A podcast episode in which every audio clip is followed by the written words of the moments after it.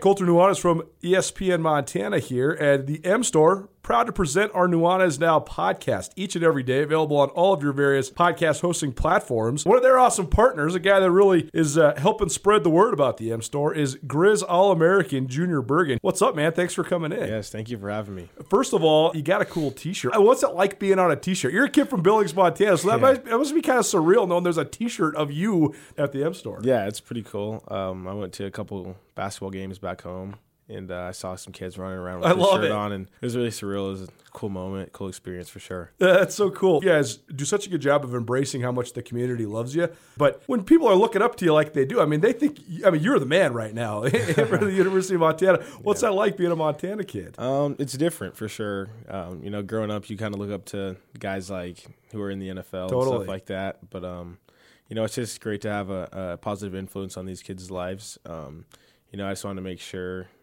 uh, I set the example and lead by example and give them someone to look up to. Go check out the M Store. They're located there at the corner of Higgins and Broadway here in the city of Missoula. And you can also visit anytime online, montanamstore.com. They have all the latest and greatest, a whole bunch of original Griz gear. And of course, they have Junior Bergen t shirts. Junior Bergen, proud partner with the M Store, as well as us here at uh, ESPN Montana. Thanks for swinging by, man. Yes, sir. Thank you for having me. The M Store, where they're all Griz all the time. Sportsbet Montana is powered by the Montana Lottery. Join in on the excitement for Sportsbet Montana by betting on your favorite sports and teams both collegially and professionally. There are multiple ways to bet, including in game, which gets you into the action live as the game unfolds, and parlay betting, where you could have a chance to win big. Sportsbet Montana, a secure and interactive way to win while watching your favorite sports. Bets can be placed securely on the mobile app while at an authorized Sportsbet Montana location or by using the Sportsbet Montana kiosk located at approved vendors. Montana bettors have wagered more than $28 million since Sportsbet Montana launched almost a year ago, and in that time, bettors have won more than $25 million. Sportsbet Montana's retail partners have more than $1.7 million in commission. Head on down to your authorized Sportsbet Montana locations and get in on the fun today.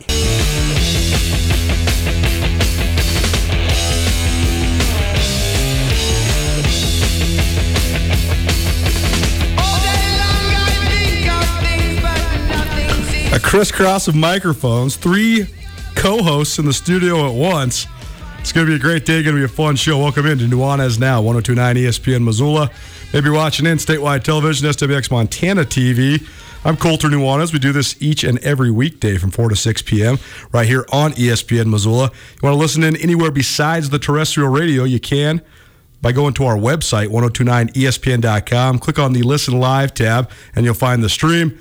If you want to give us a call, shoot us a text 406 361 3688. That's 361 3688. All guests join us via the Rangich Brothers RV phone line. You can text that number as well. We just got a text uh, in from the number, and we'll get to this a little bit later on in the show. But uh, we are. We are receiving them. So the question from the listener is when will the Griz announce that Jace Lewis, senior linebacker, will have the number 37 next year? It seems odd it hasn't happened yet. It actually is a good question. There's a lot more to it than maybe you think. And uh, so maybe we'll get into that a little bit in the uh, second half of the first hour here. A lot to get to today. Tucker Sargent, lacrosse coach from the University of Montana and former co-host of this show, is in studio with Shaun Rainey, who's pinch hitting for Riley Corcoran. So I'm glad to have both you guys here in studio. We're going to talk a little Griz lacrosse off the top here. And then we're also going to talk uh, probably about that question that was just sent in, maybe a few trivia questions. I know Shaun has a couple trivia questions for me. You want to remember that number two because we got a dozen wings to the Desperado Sports Tavern and Grill for you as well. It's a Tuesday, so that means it's a Taglieri Tuesday as well as Treasure State Stars. So we got a whole bunch of things going on today. And the second angle, second hour, excuse me, Justin Angle, a business angle. He's, he's going to swing by. We do this every other Tuesday, the overlay between business and sports. And then also Kyle Sample will join the show about 5.30 to talk some NFL as well. But we got to get into what was a, actually a really busy weekend for the University of Montana across the board when it comes to sports. Track going on, soccer going on. The uh, soccer team claimed the Big Sky Conference championship. The Griz wrapped up their spring football season. And, uh, then it, maybe the biggest win of them all, though, because technically this is weird. The soccer team didn't actually win uh, the Big Sky tournament title. They were given the tournament championship because of a forfeiture by Northern Arizona because of uh, not being able to fulfill COVID 19 protocol. So either way, Griz soccer going to their fifth NCAA tournament in program history, but they didn't technically win a match over the weekend. While the Griz football team did rout Portland State and uh, some good results in track as well. But uh, maybe maybe one of the better or best results of the weekend was by the Griz lacrosse team. A couple wins in Fargo, North Dakota. So now time for our coach's corner with Griz lacrosse coach Tucker Sargent. Tuck, what's up, man? First of all, good to see you. Good to see you. Thanks for having me back. So, like you said at the beginning of the show, uh, before we got started, the uh, the bus ride back from Fargo, North Dakota, a little bit better when. Uh, you got a couple wins under your belt rather than a couple losses. You guys have been on the road all season all long. season long. Been on a bus. I mean, you guys are doing like 18 hour bus rides twice a weekend. Uh, but th- this was a pretty big breakthrough for your team. This right? was, yeah, it was the first time that we beat North Dakota State in program history. They won the national championship about two years ago and have perennially just been, you know, in the top four or five of the programs in our con- or in our uh, division. So that was a that was a big one, and it was one that uh, you know we felt like we had a chance. We've got a very good team, but very unproven team this year with everything that's going on with COVID. Uh, limited number of games, limited number of opponents, and not a lot of uh, out of conference play or just yeah, a lot of teams playing right now. You know, we're one of the few, so hard to figure out where you stack up. And uh, we've we had one contest against Boise State uh, that we ended up losing by a point in the last 30 seconds, a 14-15 loss. But other than that, our guys have been doing good. I mean, we've had pretty much you know very convincing victories uh, up until going to play North Dakota State. So you're wondering like where are we really at? Because you know, other than Boise State, I don't feel like the team's been tested. But the the the opponents we've played aren't necessarily the cream of the crop either. Not to Sure, disparage sure. The, the other programs, but it's just the reality of it. And so you want to get these good games, and this year's been particularly hard to come by. So going out going out to North Dakota, getting two big wins. I mean, that was huge for the program, and definitely the bus ride back uh, seems quite a bit shorter than when you're going out there with all the anticipation. You've you've done the job. You got two in a row, and you know I think the most important thing was after Saturday's win, and you know we won 16 to eight. Um, fairly convincing win, feeling good, but then you know your concern is can you turn around and do it again? Can you beat the same team twice in the same weekend? Atypical for a normal lacrosse schedule. You only see a, normally only see an opponent once a season, uh, but because of just the world that we're in right now, you got to get games and make them worthwhile when you go on these trips. So you know, I, I think the fear for us as coaches was you know if you get one and then fal- falter the second time, it just looks like a fluke, right? Like anyone can steal a game every now and then, but if you can do it twice, then you really have asserted that you know that was the better team uh, this season. I got all crossed up. I told you to get trivia ready because you come here on Wednesdays, and I thought it was a Wednesday, and I just said that, then realizing that it's Tuesday because it's Tagliari Tuesday. So I misspoke. Remember the number because we're giving you free food. That's all the listeners need to know. But it's in fact not Wednesday. When I said that, I was like, oh my gosh, Rainey usually comes on Wednesdays. Yep. It's not a Wednesday, but we do have Tagliari sandwiches for you here in a little bit as well. Anyways, what's up, Rain Man? How you living? I'm good, good. good golf story, by the way. I know you teased it yesterday, but I got a chance to fully watch it, and we have a little bit of sound from that we'll share tomorrow uh, during the show. But you did a great feature story that ran during the halftime of the Griz broadcast, and uh, I mean, I guess tease it a little bit more because this is uh, this is a wild story for the University of Montana women's golf team.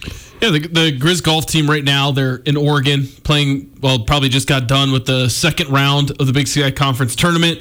Um, they're in eighth place, but it's really not about where they're at. It's more about just the fact that they're out there and they're competing because it's only 10 girls on the team. 30% of them have either had cancer or are battling a tumor or something like that. It, it has been, and it's kind of been one after the other after the other, right when they think that they're getting back healthy, another one, and then another one. And so, kind of did a story on the three girls that are, you know, battling through some things that you know, as a college student athlete, like you just never expect to have to go through at that age. And so it's and it's always kind of scary whenever you hear the word cancer or tumor and things like that. And so um, they they've battled through a lot. You got to give Chris Nord, the head coach, just a ton of credit because Yep.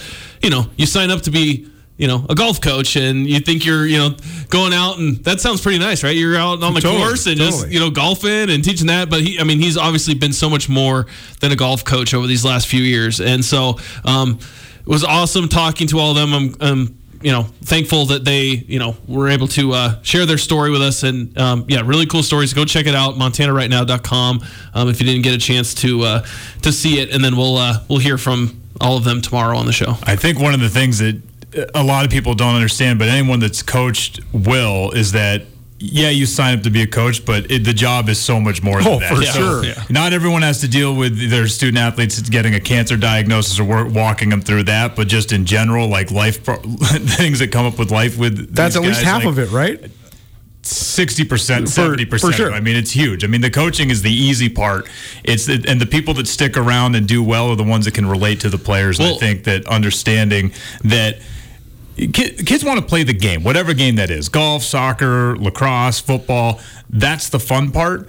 But that's so small compared to what's going on in everyone's life just in general. And Totally. th- you, you really need to understand all of that uh, to be successful in the realm that you're in. Well, and especially for you know like yourself and Coach Nord, and when you're coaching at the college level, a lot of the times, you know, you're you got a lot of out of state kids that you know parents, family are not there, so you know the coach, you know, you're you're kind of there, and you're the the sounding board for a lot of these you know kids when they you know Oftentimes more than you like want, but yeah, that's the job.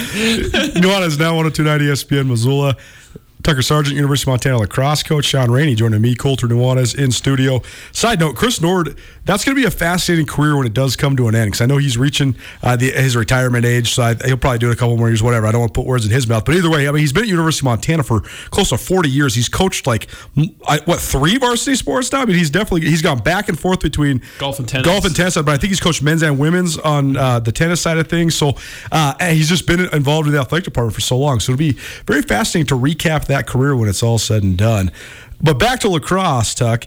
We hate talking about anything that relates to the pandemic on this show, but I do think that the logistical impact of it on all sports is important to at least, you know, discuss broadly because it just it impacts everything, right? Where you practice, when the kids were back in town, the regulations. You guys haven't had even had a home game yet this year because of it. So, I mean, from the lacrosse perspective, it seems like there's been some challenges, but I also ask every coach this as well. There is a few silver linings to this as well, like the Griz football team, for example it sucks that they haven't played real games in a year and a half, but they also got a year and a half in the weight room for everybody to get healthy, and I think that's why they look so good. So, anyways, look from a lacrosse perspective, what are sort of the uh, the pros and cons of, of the logistical impacts of the last year? Well, I could go on and on about the cons. And a few of the pros I think are similar for a lot of people. We're actually in our so the 2020 season got canceled halfway through it, and immediately everyone was given an extra year of eligibility.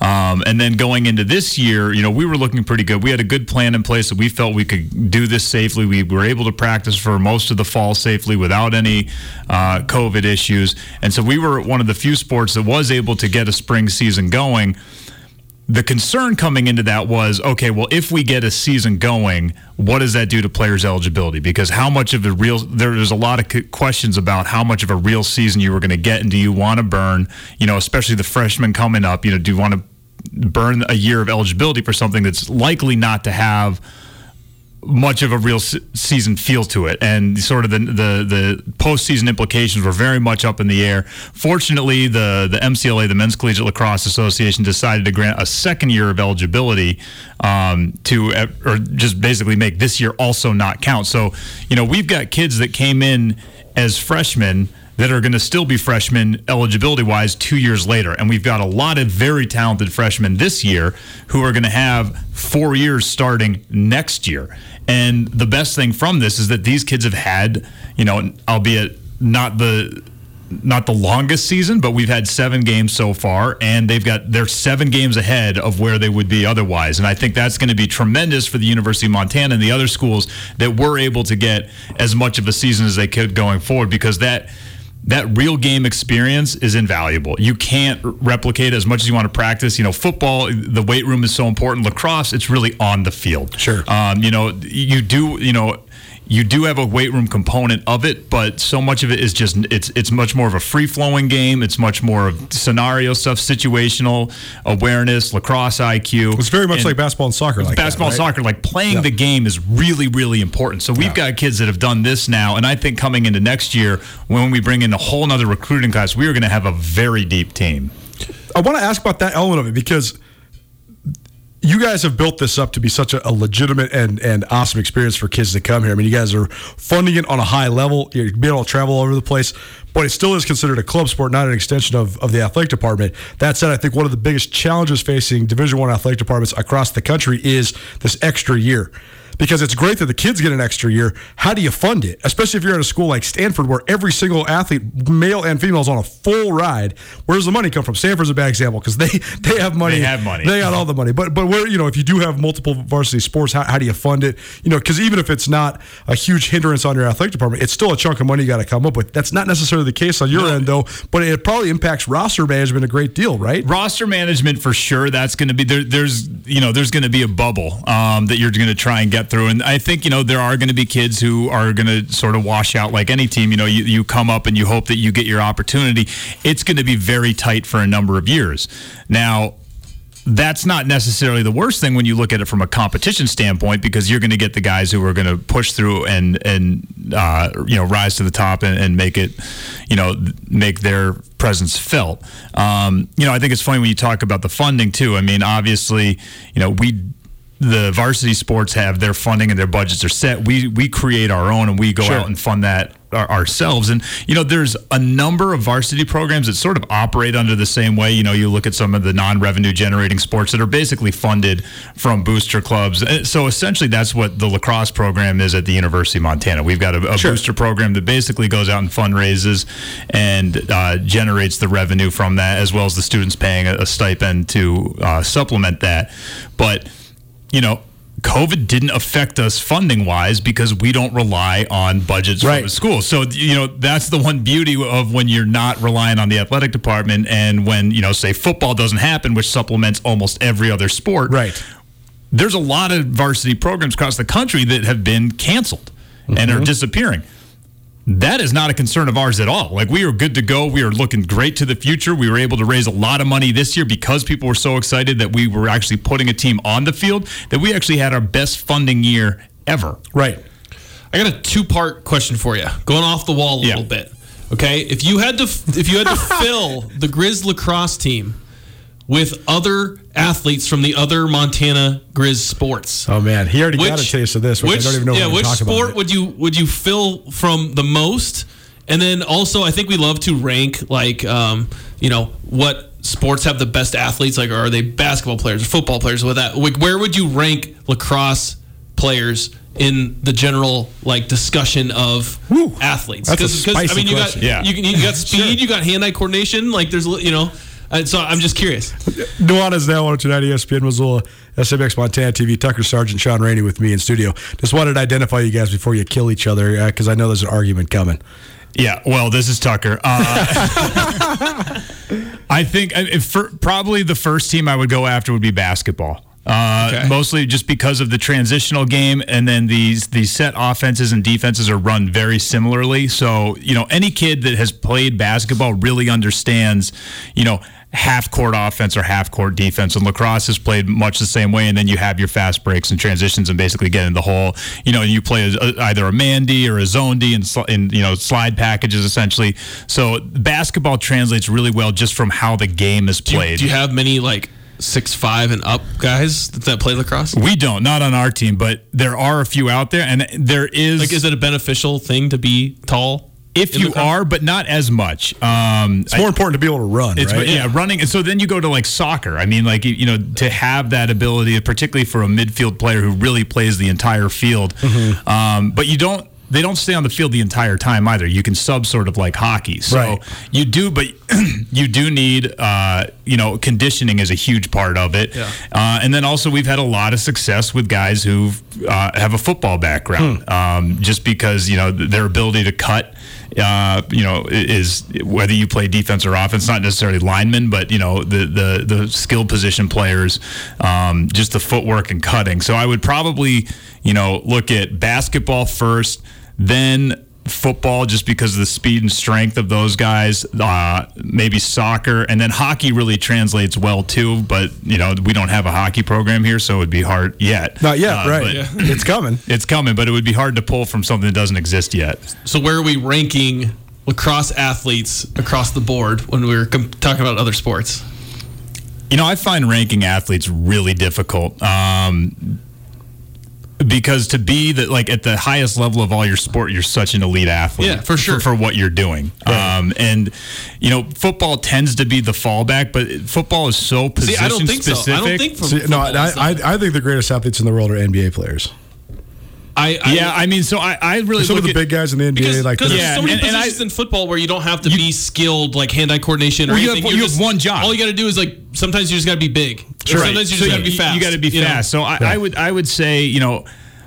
Basketball and hockey to me would be the two that I would say those athletes are the, the most all the best all around athletes because you really have to have so many skill sets um, to do. I mean, you have hand eye, you have to be able to have the endurance, you have to have the speed and strength. Hockey is one too where durability is a major factor of that. You know, you look at hockey, which is a full contact sport, and they're playing 82 games at the professional level night in and night out. Not to mention you have to have a whole nother skill set of skating which like every other sport if you can like every human can essentially walk or run but you have to have a whole nother learned But, but that's why I mentioned it with lacrosse because you could take like a, a running back who is a great athlete, but if you put like a stick in their hand and they got to catch a ball, right if they don't have the like, skill if they don't have if they don't have the stick skills they're Some they're- running backs around here do, but we'll leave it at that. yeah But you know what I'm saying? Like, there's a lot of great athletes who like don't have good hand-eye coordination. Oh, no question. I, I've Yeah. known a lot of guys that.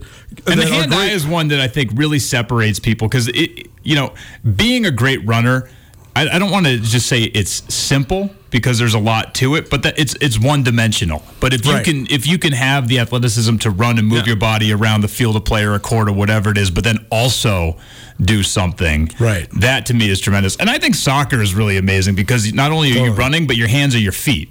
Like you're you're giving your feet double duty, Yeah, which is technical. which is like Like, yeah. you're, you're trying to sprint and also control the ball. And I'm a terrible soccer player. Played up to, until about halfway through high school and just realized this is I'm out of it. We, we, we had a great example of this for several summers, right, Shaun? And the fact that the Big Sky Conference kickoff, which is a media conference that we used to attend. Oh, uh, man. Uh, well, I guess we will attend someday again if if. Well, if we can ever have meetings again, I don't know. Regardless, used to be in Park City, Utah. We used to play a golf tournament. It was really fun. But every school would bring a player or sometimes two player representatives, and oftentimes those guys would play in the golf tournament. Well, you would have, you know, between tw- two and three dozen of the best football players in the Big Sky Conference. Every one of these guys was going to be a first team All League guy. That's why they were there because they were on the, you know, preseason All League team to talk about it or I whatever. can't imagine they're much of golfers though. The- Some of the guys, it just it, it was so fascinating because it, it was such an analysis. The of- quarterbacks could. yeah, it was such, Yeah, it was such right. an analysis of so many things, right? What's your background like? Where'd you come from? Did you have any influence in your background? So maybe you had an opportunity to play golf or not. You know, I mean, I, I remember I played with Lexington Smith, who's a big D tackle from Compton. It's like, dude, he never even never even been to a golf course, never even seen a golf course or thought about a golf course just because of where he's from.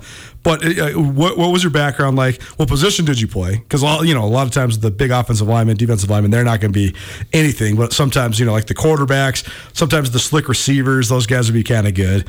And and then just you know uh, your opportunity, where did it come from? So it was fascinating because some of those guys would just be so bad, and you're like, dude, you're such a good athlete, and you are terrible at this. But we see, and the reason I brought it with lacrosse because I feel like, I mean, we watch like NFL and NBA players will like throw out the first pitch, Yeah. and some of them like don't even know how to throw a baseball at all. You know At what I mean? Right. I feel like a lacrosse player. Could, could get away with everything because like you could, using and- that motion. So like I feel like they could throw a baseball. They could probably dribble back. You know, like I feel like they could would run at least around. have Right. some. well, if you're looking like the, the- there's there's a little bit from everything involved. So That's what- like yeah, when you're talking about like a well-rounded, and you also don't need to change your body to some like you know you don't need to be super tall thing. to, Sure. Yeah, yeah. to you know Right. have an advantage. You don't need to be massively overbuilt. You know, like basically if you just think of a really fit person, that's the right build for lacrosse. is that the best uh, athletic attribute to have in lacrosse? Is fi- physical fitness? Fitness, absolutely. So then, what about a track guy? Like, what about a middle distance track guy that came out and played? I think- you? yeah, because he'd that- have the conditioning baseline, right? So if he had any sort of natural hand eye, you know, right, but we just don't know that from track. Sure, right, right. Very interesting. Nuanez now 1029 ESPN Missoula, SWX Montana Television. We're going down the rabbit hole a little bit here, but As we do. as we do, been fun. But it, do- it I, I've always thought this as well, though. tennis player. That's. What there's always the argument then of of so often I think that uh, America particularly, we filter our best athletes towards football or basketball almost always, especially Well, we ma- follow ma- the money. ma- yeah, ma- male athletes. So I've always wondered, you know, what what guy was like a, a fringe NFL wide receiver who didn't quite make it in the league, but was a great player and like you know was an SEC or Pac-12 guy, and then you know fringe NFL guy never went pro in the NFL, but maybe that guy never ran the 800 meters in his life. What if he could have been the greatest 800 meter runner of all time? What if Well, Ray- and that, and that goes back to just the, the specification that we get so early on in sports For sure. that we don't really see that For anymore. sure. I mean, you don't have those multi-dimensional athletes that have that. You know, when you talk about, uh, I mean, the football player everyone loves to talk about now is Chris Hogan because he played four years of varsity lacrosse Right. at Penn State. Yep. And then went did a uh, not a PG year, but his his graduate year at Monmouth, and turned out to make the NFL, and obviously no, know won a super, couple Super Bowls with the Patriots. He is now retired from the NFL and looking to go into professional lacrosse. And a lot of people are watching this to see, all right, how does a guy after not playing lacrosse for 15 years because he's been doing nothing but football? Yes, he's a good athlete, but can he go back and compete at that level? He could have directly out of college for sure, but now, you know, can you go I- back and compete with them? And I think there's a lot of people that are looking at this more as a publicity stunt or Mm-hmm. just sort of a, a- an interesting, like, just observation into what you're talking about is can people cross back and forth over? But you also got to remember this guy's been beat up for so many years in the NFL. Like, can you come out and compete against 23 year olds that are coming out of playing high level Division One lacrosse? I think there's just some athletes that are just, if you give them enough time, they can almost learn how to do anything. I- I You agree. I mean, except I- for maybe like baseball. Like I think baseball is one where like totally. you can't just jump into baseball, Right. Like because that's pretty. Well, you know, uh, think, think about soccer, male soccer, for example. I don't think who's the best American man soccer player right now. Exactly. the only one I can name is Landon Donovan. Yeah, and he's retired now, right? I got, he's the coach now. Uh, maybe Jozy Altidore is he there, still around? Polisky or something? Isn't there like De- a, Clint Dempsey is probably one of them. Dempsey's another one. De- That's a name I recognize, But we're, we're it. huge sports fans, though, Pol- and we're digging. There's like some or Polis- sure, something like sure. that. He's right, good. Right, right. But Cristiano Ronaldo, you guys know who that is, right? Yeah. Yeah. I mean, Neymar, uh, Messi. Like we know who all the, the best of the best guys are. I think that's part of it, right? Like Cristiano Ronaldo is the greatest soccer, one of the three greatest soccer players on the planet, but he's also probably the greatest athlete to come out of Spain, and he was just filtered into soccer, right? It's just like LeBron James was filtered into basketball. If LeBron James grew up in Argentina, he Well, I mean, you look at a guy like LeBron James, and everyone knows this, but like, yeah, if you if that kid had a lacrosse stick in his hands, no question Right. would be the best player out there ever. Uh, no, right, exactly. Uh, Christian Pulisic or okay. I um, knew it was something like that. I mean, th- like think about if Dwight Howard would have played volleyball instead of basketball. I mean, this guy's six ten with a forty inch vertical. He'd be the most beastly Well, like with volleyball player of all time. Like I feel like LeBron, you just put him at keeper, Goalkeeper, how right? how would you get Or, or, or imagine imagine Russell Westbrook as one of your wing forwards or whatever. You know, like your strikers. Like, oh, my God, it would be it would be powerful. Okay, back to the subject at hand. We went full circle then to to get to this point. Two things, Tuck. You, you mentioned all the the uh, the sort of growing and, and evaluation of your University of Montana lacrosse team. By the way, Tucker Sargent is here because the Griz swept NDSU over the weekend in Fargo. First time Griz lacrosse has ever beaten uh, NDSU. But you talked about kind of the the gauging of your team and the evolution of your team. But what peaked this weekend that you liked that you needed to carry over? And then tell us a little bit about this upcoming weekend because you guys are finally. This will be what the 1st We're time you guys have had home games in like more than a year. It's been forever. It's been yeah, it's been probably 13 months since we've had a home game. Uh, what peaked for us this year is, or this past weekend, it was probably. I mean. It sounds dumb. It was just all the little things kind of falling It's not together. dumb. That's- It's- that's what it's- it I mean, like that's that's really what it is. It- there's not one thing that happened. It's just that you know guys stepped up who have been building up to this point, and they just it was a full team that played together, and you know that pressed hard, pushed hard, fought for the whole thing. You know, in the second game we were down two goals. Uh, go in the third quarter. I think we finished the third quarter. Uh, yeah, we were down five to seven in the third quarter. Finished the quarter at seven, tied seven to seven, and then won twelve to seven. So we went on a seven goal win or run to win the game. Um, and really, that was I mean that was just a gut check. That was like, all right, this is tough. We know this team is gonna you know push us, and it was just finding that extra gear in the the last fifteen minutes of who wants it more, and the you know our team, the Griz, executed that perfectly and we were able to shut them down. And that was, I mean, that that was tremendous to see. Uh, going into the games this weekend, it's it's incredible. I mean, there's a lot of fun things to look for. One, the fact that we can even have home games was very much up in the air, and I thought it wasn't going to be a thing to start the season. Now we're going to be playing three home games, and the schedule is completely congested and bonkers just because we're trying to get games in and make it happen. Normally, you would never play more than one lacrosse game in a day. Friday, we're playing two. We're playing the Air Force Academy at 4 p.m. and we're playing U, uh, UNLV at 8 p.m. How do you manage that? I mean, how do you have guys just not be? Is there a way to mitigate it? Because there's some sports that's very easy. It's not easy, but like three softball games in a day is not crazy. Whereas it sounds like two lacrosse games in one day sounds crazy. It is, and I think that, you know our attitude is just like we we are going to take each game, you know, just one game at a time. Play the first one to win it, play the second one to win it, and you hope that you've got the gas, and can, that's where the conditioning comes in. You don't have substitution rules like soccer, though, right? Like No. guys can go in and out. It's not like when you're in and then you're out. no, you're guys out. can go in and out. So we're going to, It's know, like a hockey, right? Right. Yeah. So strategically, we're going to be trying to manage people's minutes just to make sure that you know that they do have it. But you don't want to sacrifice, you know, taking someone out when you really need them in because you're worried about the next game because that doesn't matter till you win the first game. Um, another cool note about the game is that we are going to even ha- uh, we're, we're able to have fans at the game. You know, Sweet. that's you know the the Missoula County. Uh, Restrictions have been lifted. You can have up to a thousand people uh, in gatherings now, so that's fantastic. So we'll have fans at the game. Um, These are at Washington Grizzly Stadium. This is at. Washington Grizzly Stadium. Yep, gates open a half hour before each game. You're going to have to leave, Of course. one to come back in because we do need to make sure that we're you know within the guidelines. Um, fun note about Air Force, something I didn't know, but coming up here, they're coming in on a C-130 because they're the Sweet. Air Force and they're going to be traveling in the Air Force planes. They're not going coach.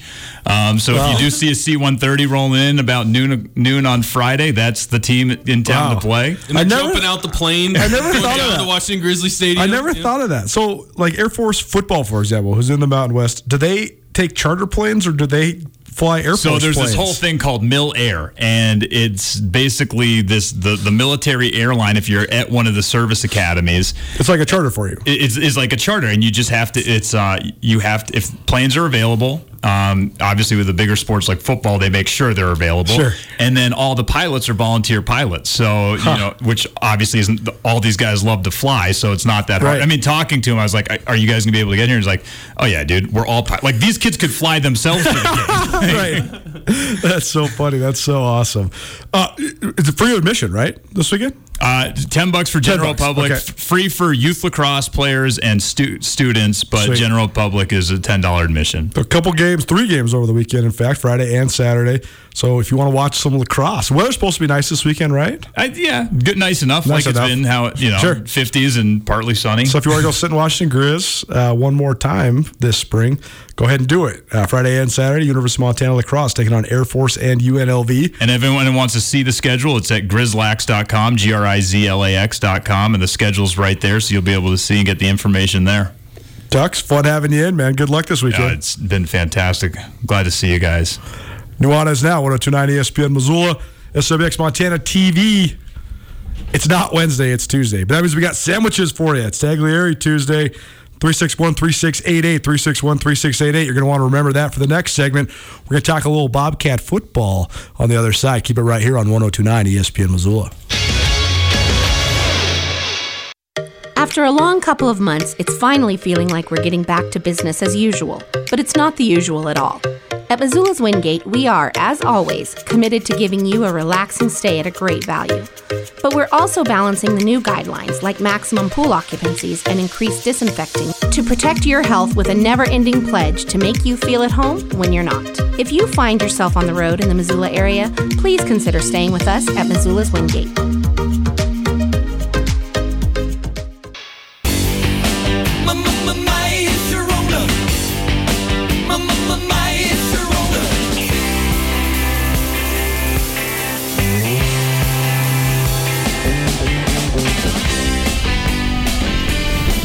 Been riding the Dogecoin?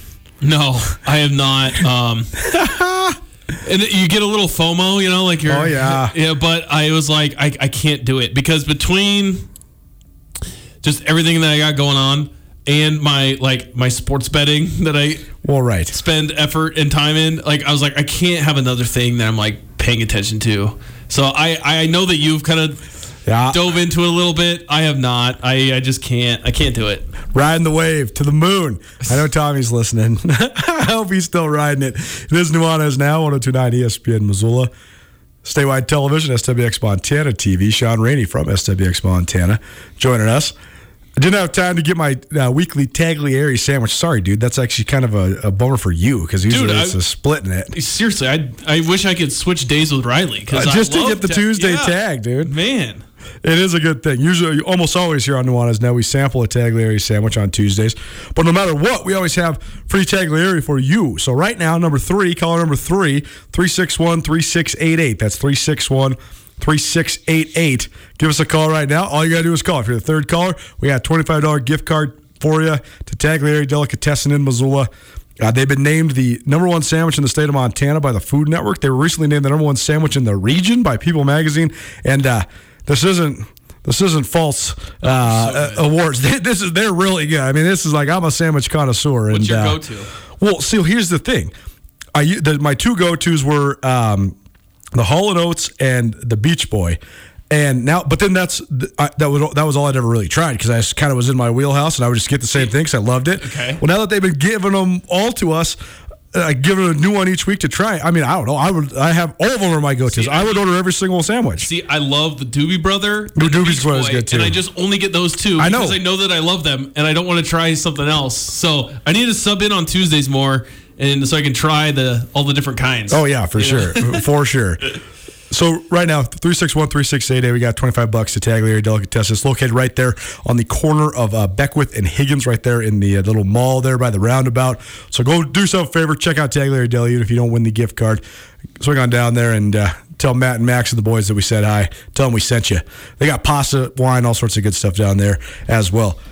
All right, Ray, man, let's talk a little Bobcat football. Grizz spring football in the books. Bobcats it, it's been sort of interesting because they've sort of been completely outside of the limelight because they weren't in the championship portion of the of the spring football season. They didn't play spring football games.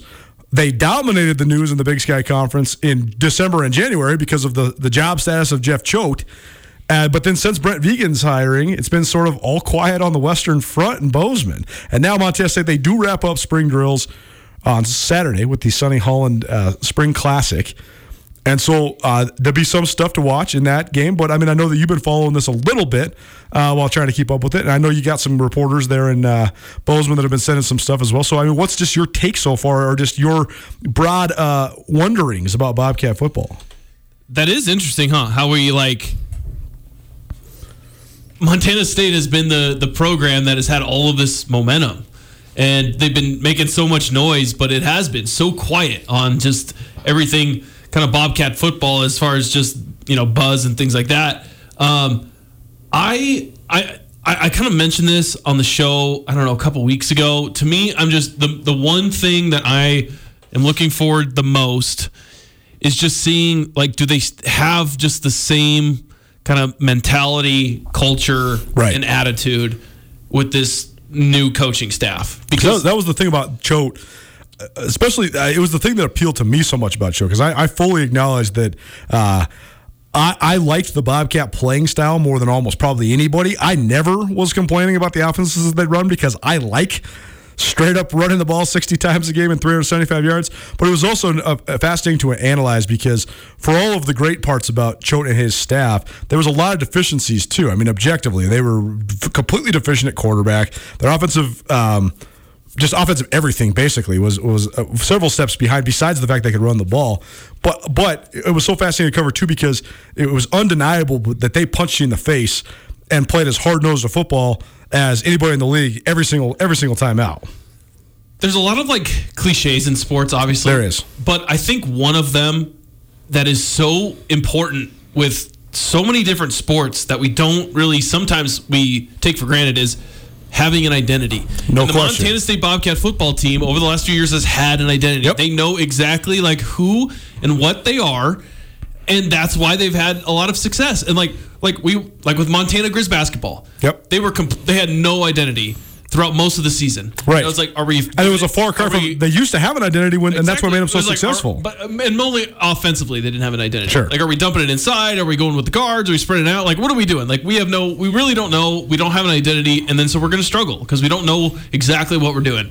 Montana State has had that identity, and does that identity go away a little bit with a new head coach, a new guy kind of delivering the message? Like these are all the question marks that I want to see. Obviously, it looks like you know Matt McKay is going to be the guy at quarterback. He's going to have a completely different style. Does that maybe change some of the identity? Which is fine. Like you can change your identity, but do you know what your identity is?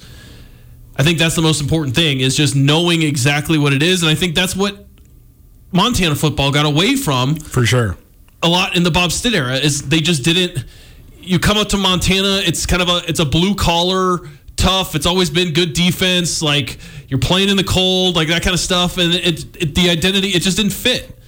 And I think Montana football now has an identity.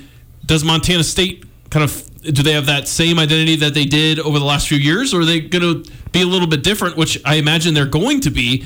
Um, but how does that look on the field, and how does it culminate as they they go along throughout the season? That is the most fascinating thing that I'm kind of looking forward to. You listen to Nuanez now on 1029 ESPN Missoula. And I agree. I think that the the identity is objectively, I think, it has to be different because I just I've never really seen a coach that could. Every coach says they want to play that style, but it's very rare we actually have one that truly goes all the way in on it, all the way into the point where it is such a gigantic strength for your team, and then also sometimes a detriment as well, right? Because you go so over the top. I mean, I can't tell you they they were such a hard hitting physical team though. They would always get hurt in practice and stuff too, though. I mean, like the first fall camp under Choate, they lost their top five defensive ends because they were hitting so much, and those guys weren't used to it. But regardless, I think it has to be a little different than what it has been.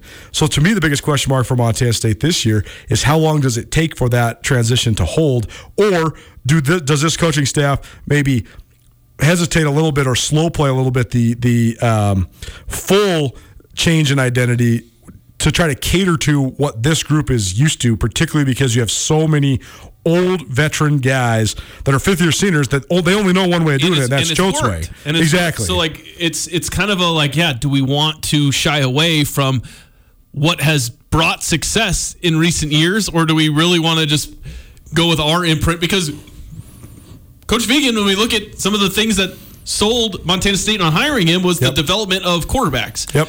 Not running quarterbacks. Like I mean, they had you know they could run the football, Sure. but guys that you know are are throwers first, Sure. Carson Wentz and those kind of guys. So like that is to me going to be very fascinating, and it, it totally can change. Like you can change your identity and your your style based on your your personnel. We always you know the the Steelers always come to mind because they used to be like you know ground and pound, play defense, and then over the last few years they've spread it out, been throwing it a ton. Like you can change your identity and, and still have success. It's just you know what is it going to look like, and I'm just I'm very curious. Like, do you think they're going to look like similar? Like if I if if we put on the when we watch the scrimmage on Saturday, like would I know by watching the scrimmage that it's a different coaching staff from last year, or or Yes. is it going to stand out like pretty glaring? Well, no, I I think they're going to look a lot more modern on on offense. I mean, they're going to run a lot more traditional, like red zone and personnel based concepts. I mean, Montana State, the thing that's so crazy is they did get a lot of credit for all the pre snap stuff that they do in their offense, and that was very fascinating in the way that it was able to open up the run game, particularly the gap scheme stuff they do on the offensive line. But their personnel position packages were not that diverse. They usually were playing, you know, one tight end, couple receivers, or, you know, they hardly ever played like two and three tight end sets. They would sometimes play a fullback, but not really. I expect them to have a whole multitude of packages because that's kind of one of Brent Vigen's trademarks. I expect them to throw the ball a lot uh, more often to a lot more guys. I think that, you know, like for example, Ryan Davis from Billings Skyview, who's a senior tight end for the Bobcats, he is going into his third year as a starter, maybe fourth year as a starter. He's definitely he was a part time starter at least as a true freshman as well. But he's he started on and off. I mean, I bet you he started 25 to 30 games for the Cats coming into this year. He's never caught a pass. He's not caught a pass. That will change. Like I think they're just going to find you know a way to throw to the tight end and things like that. Uh, and from everything I'm hearing, NC State transfer Matt McKay looks great. Uh, so that could be a solution at quarterback. Defensively, they're just going to objectively look different because they've been playing a 3 4 defense and their personnel is so catered to that. Like Chase Benson is a true nose. So, how does he work playing uh, more like a D tackle? Troy Anderson, I mean, he's an edge. He's a Sam. That's what he is. You know, uh, Mondre Williams, he's a true buck. How these guys look now that Troy Anderson's playing will in a 4 3 scheme and, and Amandre Williams is playing like end, those guys are just going to be lining up different. Well, all that's to say, in terms of identity, I think when you have four returning starters on the offensive line, all of whom were all conference players last year, you would just be a fool to try to screw that up. Like uh, most of what they're going to try to do, at least I would hope so. What they're going to try to do on offense is, is going to be whatever those guys do best, right? I mean, you just got to Yeah. you got to roll with what you got. If you got the best offensive line in the league, you got to play an offensive style that caters to those guys being the most successful as they can be. How would you describe where Montana State is at at the wide receiver position? Because you lose Kevin Kassis, Sure. who was a, a stud. I Yep. think you put him on Anyone. anyone else that throws the football, Oh. and he's th- putting up huge numbers. I mean, yeah, he, he had he had what about sixty five catches for eight hundred fifty yards and eight So- touchdowns on a team that didn't throw. Yeah, all of their wide receivers are kind of hidden in what Yeah. they can do. I know, like you know, Lance McCutcheon has been there for a long time. Yep. Um, you know, was kind of their, their deep guy, but like he like they're, they're just gonna be in different roles. So like, how would you describe where they're at at the wide receiver? great question. I was actually talking about my with my guys at the Montana Football Hall of Fame about this last night before I actually came shot SWX tonight with you. Choate, one of the, one of his greatest attributes is his recruiting. I don't think he's good at evaluating quarterbacks. He's great at evaluating every other position. Choate has recruited the wide receiver position as well as anybody in the league. But you want to know what's happened in Montana State? They've had they had two different classes when they put, were playing Chris Murray at quarterback and Troy Anderson at quarterback, and everybody says, "Oh, but they didn't even throw the ball." Last year they threw the ball for about 180 yards a game. That's about twice as much as they're throwing it with when they had Troy Anderson and Chris Murray. Right? I mean, they were winning games with completing like two or three passes with those two guys. against the Grizz. I mean, two against the Grizz, right? I mean, they they completed two passes against Portland State one day in Bozeman when Chris murray Murray's the quarterback, and, and they still won the game.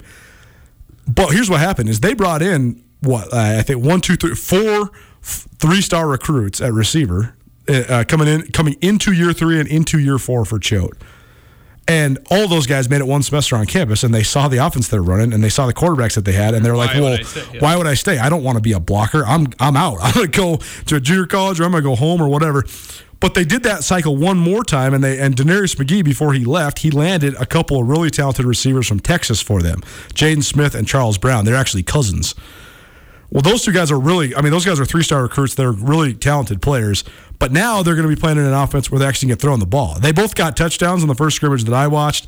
So I think that uh, they're actually going to have some guys that maybe no one really besides the people that follow the program. Yeah, that's why I asked you the question because like we don't know. Because We don't know. Thrown it, but they probably have dudes. You know, But like Tyrone Marshall, the guy who scored the touchdown against the Grizz on the end around, Yep. he was a junior college receiver who speed guy. Yeah, he got hurt early, and so they kind of saved him so they didn't only use him that four game rule. Mm-hmm. So he played against. Uh, he played the last two games of the regular season and then in the playoffs, and that was it. But he still saved his red shirt. So that's a, a unique using of that, right? Because he was a JC guy. Yep. So he basically got to use his red shirt in the middle of his career, but still scored touchdowns in the Cat Grizz game and the playoff game. So they still have guys like that Yeah. uh, in the program. But again, like if if Choate was still there and they were still going to go just ground and pound, ground and pound, whatever, I think those guys would be very hesitant to stick around.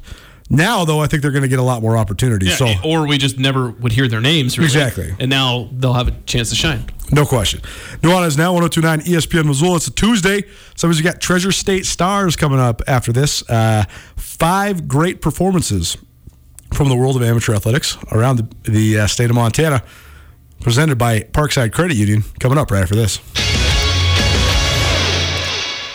Blackfoot Communications is actively supporting the communities we serve across Montana and Idaho. We are installing hundreds of miles of fiber in our service territories, increasing the broadband experience in our rural communities. We are delivering remote workforce solutions for our business communities. We are creating new, innovative solutions for our local entrepreneurs and enterprise organizations. Learn how your company can benefit. Call today at 541 5000 or go to blackfootbusiness.com. Blackfoot Communications. Connect more. Meant to so.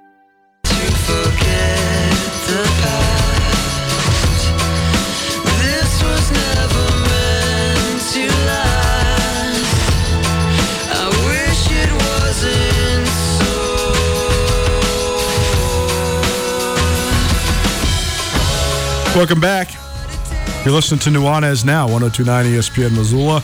I'm Colter Nuanez, Shaun Rainey from SWX Montana Television, our great broadcast partners who are letting you see us live on television right now. Joining me, uh, he usually does it on Wednesdays. He's pinch hitting for Riley Corcoran Monday and Tuesday here as well. So appreciate you being here, Shaun. You'll be back tomorrow. I know you got to run for the second hour here because you got uh, something. I mean, the top priority, right, in your life. We, we got T-ball, man. T-ball, man. This is definitely the top First priority. game of the year? Oh, it's game time too. It's not even practice. game time. Oh, let's go, dude. How are they doing? Are they just so funny to watch? Oh yeah, it's great. So my, so my, they're six and four. My oldest, they're on the same team, and the younger one, uh, his first time he hit the ball, he hit it like towards the pitcher, and then he just chased the ball down and grabbed it instead running to first. So Was he know, wearing his dinosaur oh, suit? We're learning. Yeah, Was he wearing his dinosaur he suit? might. He probably was in the dinosaur uh, sweatshirt. I, I actually missed practice, so this is the my first time I get to go this year. So I'm pretty pumped. Super sweet. Gotta love it. Time now for Treasure State Stars, which is presented by Parkside Credit Union. Parkside Credit Union has all sorts of perks if you sign up with a local checking or business checking account, uh, refunded ATM fees, and the like. Great mobile online platform as well. So give Parkside Credit Union some business today. Number one on the Treasure State Stars Sean Anderson, Peter Curran, Eric Frazier, and Parker Schwenk. What do those guys all have in common? Well, they all play for the University of Montana lacrosse team. They all scored three goals each. Uh, each of them had a hat, trick in between the two victories for Montana lacrosse at North Dakota State, 16 to 8 and 12 7 in Fargo over the weekend. First two wins ever by Montana over North Dakota State. So four members of the Grizz lacrosse team hitting the Treasure State Stars. Treasure State Star number two. Drake Schneider from Montana State. This is actually good. You, you got to get your, one of your uh, Bozeman reporters on this story because this is impressive. It was sort of overshadowed by all the football action of the weekend. But Drake Schneider, who has uh, won a couple Big Sky Conference championships already, he's an outstanding hurdler at Montana State. But over the weekend, he ran 50.12 seconds in the 400 meter hurdles. Now, if you're not a track dork like me, I'm telling you right now, that is an absurd time. I, I had to like triple check it when I first got the press release from Andrew Peterson over at Montana State. Well, sure enough, and I texted Andrew right away. I said, "Is that a typo or is that real?" And he said, "No, it's real." And I'm I'm checking right now to see where that ranks. And then he texted me a little later on. Well, it was the fastest time in the history of Montana State. It was the second fastest time in the history of the Big Sky Conference, and it was one of the 19 fastest times on the in on the planet Earth in the world this year. So this guy, hmm. who's only a, a junior at Montana State, is running top 20 times in the world. Fastest time in Montana State history. Second fastest time in the Big Sky Conference uh, history. So uh, impressive, and congratulations to Drake Schneider from Montana State. Treasure State star number three.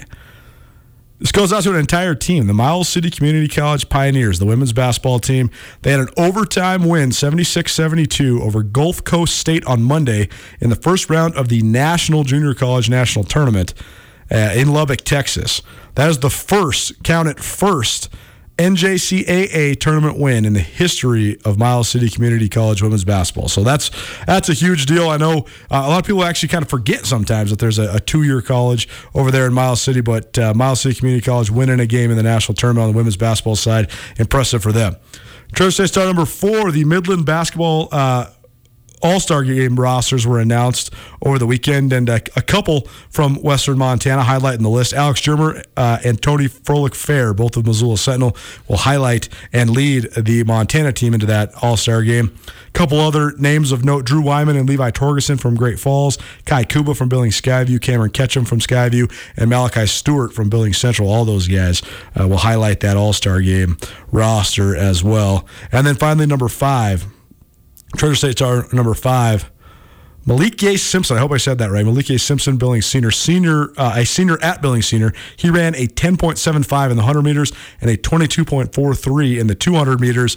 Those are both the top times in the state. As we know in Montana, because they have to have um, the proper timing mechanisms, etc. State records can only be set at the state meet. That's tough. Neither of those would have been state records, but they were are very close to what the state records are. So that's pretty good uh, for midseason. Have you caught any high school track yet this year? Any any prep Yeah, track I've so far? to a couple duels. Um, it's so funny about that state record thing because so many times, dude, I have been at state in Butte where it was snowing sideways at track. Like, Oh, it just- man. it sucks for the kids. Were you at that, the like- Were you at the the meet in like 2013 or 2014 in Butte, Yes. where uh, Daniel Aragon, like I think she smashed two records, and it was like 40 degree, Yep. 40 mile per hour winds and one, snowing. And I was very underdressed, and that was one of, course. the coldest that I have been at a sporting event. Yeah. So you know it, that's unfortunate for a lot of the kids because like you work so hard t- to get these times, and then like at the state meet, it's just nasty, which it usually is. But hopefully this year will be nice. I mean, maybe we'll see. Where is state this year? One of them's in Missoula, Hmm, interesting. so that'll help because usually Missoula's a little bit nicer than the the Butte area. Yeah, no kidding. Sometimes it gets a little windy up there. Yeah, no, no kidding, for sure.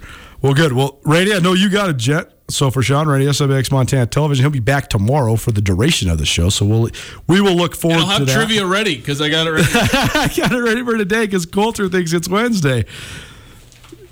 State Stars is presented by Parkside Credit Union. Thanks to Parkside Credit Union, big supporter of youth athletics around the great state of Montana. Hour one of the books, hour two coming at you hot. Just an angle, a business angle, the overlay between business and sports. We're going to talk some EuroLeague soccer. We're going to talk an uptick in viewership for Major League Baseball. This is something I was surprised by, actually, and uh, maybe talk a few other elements of business and sports. Keep it right here, 1029 ESPN Missoula. We'll be back after this.